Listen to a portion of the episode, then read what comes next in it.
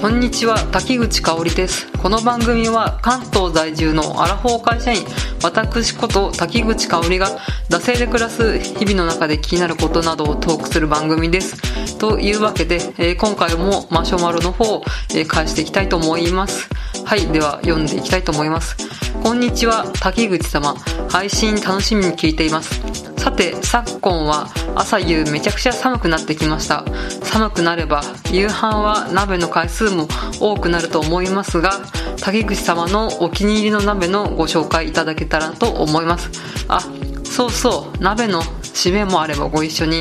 私は鶏は豚の、えー水豚もつ洋風にポトフ。締めはうどんかおじやですかね。一度は専門店に行ってみたいものです。ということでいただきました、えーありがとうございます。まあそうですね。今ちょうどこれ撮ってるのが1月なのでまあね真冬というか冬真っ盛りで、まあ、鍋のシーズンに突入して、まあ、久しいわけなんですけれど実は私このシーズンこの2019年から2020年にかけて鍋なんと一度もやってないです。寂しい寂しいですね。本当にねまあねあの忘年会がないって言ったじゃないですか。でまあそこでねやっぱし会社の忘年会の、まあ、定番メニューって言ったら鍋じゃないですか。で、まあ友達とか家族とか、そういうのと年越しだったり忘年会みたいなので、集まってもやっぱり鍋って出てくると思うんですけど、まあなんかね、タイミングが合わなかったのか、一応、まあこう個人的なね、プライベートの友人と忘年会2回やったんですけど、あ、忘年会1回だ。あ、忘年会は1回しかやってねえわ。それもなんか普通のね、海鮮居酒屋みたいなところで1回やったきりですね。で、新年明けてから、1回、やっぱり、えー忘年会じゃない、新年会ですね、やったんですけど、それも、うんや刺身、海鮮、小料理屋みたいなところだったんで、鍋ではなかったですね。うん。というわけでね、今年、なんか、大人数で忘年会で鍋みたいなのを全くやってない寂しい私でございますね。うん。まあでも大人数で鍋やるってなると、もう結局、なんかこう、ちゃんことか、あの、ま醤油ベースか味噌ベースか、この3つぐらいで、なんか落ち着かないですか？なんかこう、もつ鍋とか、トマト鍋とか、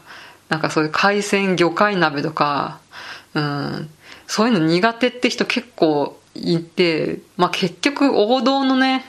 鍋に落ち着くっていう感じですよね。特にね、もつ鍋はね、賛否両論分かれるので、うん、大人数でやっぱし4人、5人以上になってくると、もつ鍋とかね、トマト鍋はね、回避されますよね。私ちょっとトマト鍋ブームの時にトマト鍋食べたかったんですけど、トマトが大嫌いだから絶対嫌んなっていうふうに言われて、うん断念した覚えがありますね。うん。そうですね。あと、あんこう鍋とかも結構分かれますよね。うん。一回、月島かなの時に、あんこう鍋の会みたいなところを参加して、すごい美味しかった覚えあります。うん。まあでも、あんこもね、やっぱし、好き嫌い分かれるので、そうそうね、やらない気が、やらないというか食べる機会ないですよね。うん。まあそんなわけでやっぱし鍋って言ったらそこら辺の王道のね、うん、醤油ベース、味噌ベース、塩ベースみたいな感じでね、なってくるのかなとは思います。うん。まああと鍋奉行みたいな人いるじゃないですか。このすき焼きとか、あとしゃぶしゃぶとか鍋に入るのかちょっとわかんないんですけれど、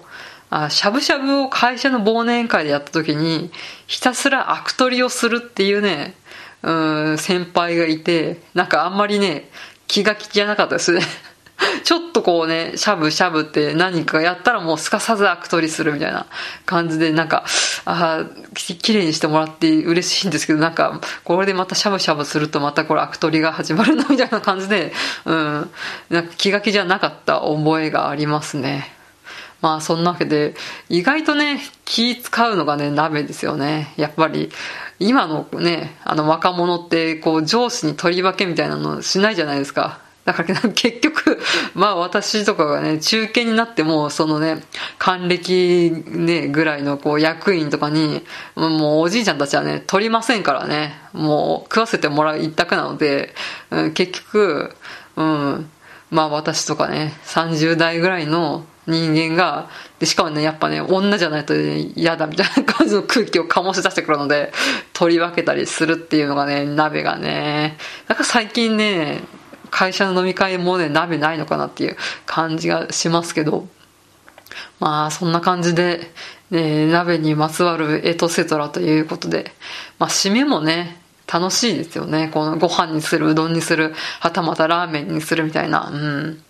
まあよくと、私がね、やりたいトマト鍋もね、チーズを入れてね、リゾットみたいにできるみたいな、そういうのをちょっとね、えー、夢見たんですけど、トマトが絶対食べられないって断固拒否されてやんなかったっていう覚えがございます。うん。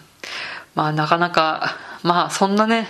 いろいろ大人数でね、気を使うね、鍋みたいな感じで話してきましたけれど、まあ今はですね、あの、大手牛丼チェーンが、また大手牛丼チェーン芸人ですので、私は、大手牛丼チェーンの話をするんですけど、スキーヤと吉野家さんですね。今回は松屋出てこないです。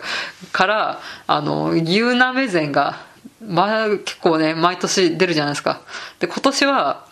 あの、麻婆鍋が好きだと、あの、吉野家から出てて、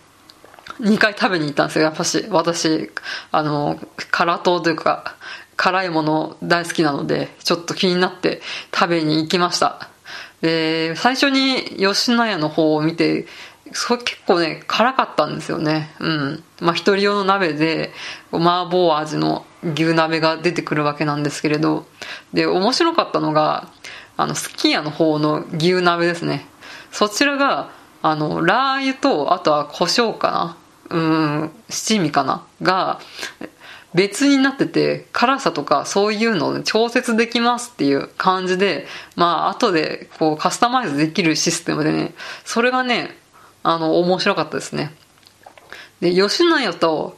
えー、すき家で行ったら、多分、吉野家の方が辛さが、こう、シビ辛度が結構高かった気がするので、まああんまりね、辛いの苦手って人は好きなの方がいいのかなと思います。うん。まあ一人鍋がいいですかね。やっぱそれで気を使わないでね、あの、いろいろ自分でカスタマイズできますしね。うん。まあね。